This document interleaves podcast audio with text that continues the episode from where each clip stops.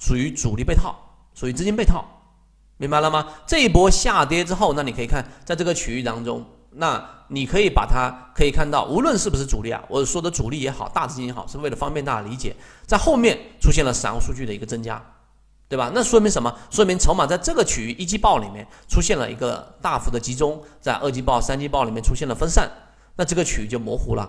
那我们可以把它判断出来是一定有一部分大的资金啊，游资也好，机构也好，进行了割肉，就像以前基金一样，对吧？基金也会割肉的，对吧？触发到了它的这样的一个警戒线，它是必须要进行这样的一个呃这个这个操作来降低它的风险的。所以我们的这个第一点看到是一季报没有进行获利，它有一个自救需求。第一点，第二点，看到了没有？蓝色区域这里面呢是出现了双底。什么叫双底呢？出现了两次，一次在这里面出现了蓝色，第二次在这地方出现了一个。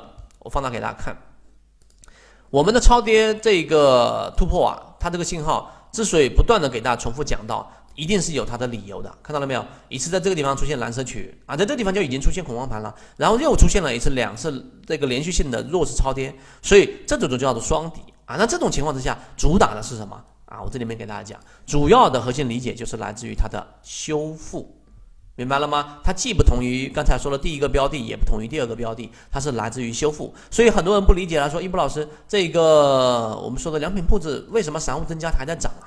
是吧？它是来自于我们说的自救。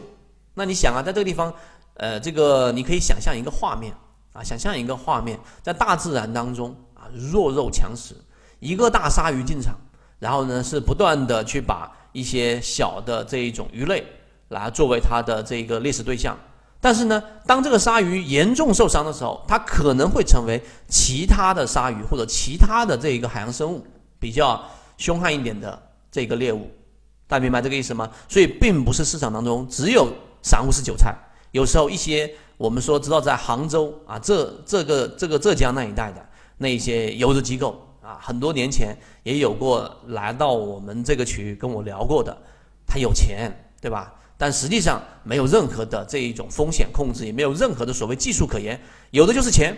然后呢，这种游资啊，小规模的、千万级别的，也可能会成为被猎杀的对象。这一点如果没有实战经验的人，可能是完全不知情，或者说没有办法去把握的。而我们今天在讲到第三个良品铺子，其实就来自于这一个，这个就是圈层的价值。有收获吗，各位？对吧？所以这个呃，我们所说的这个双底。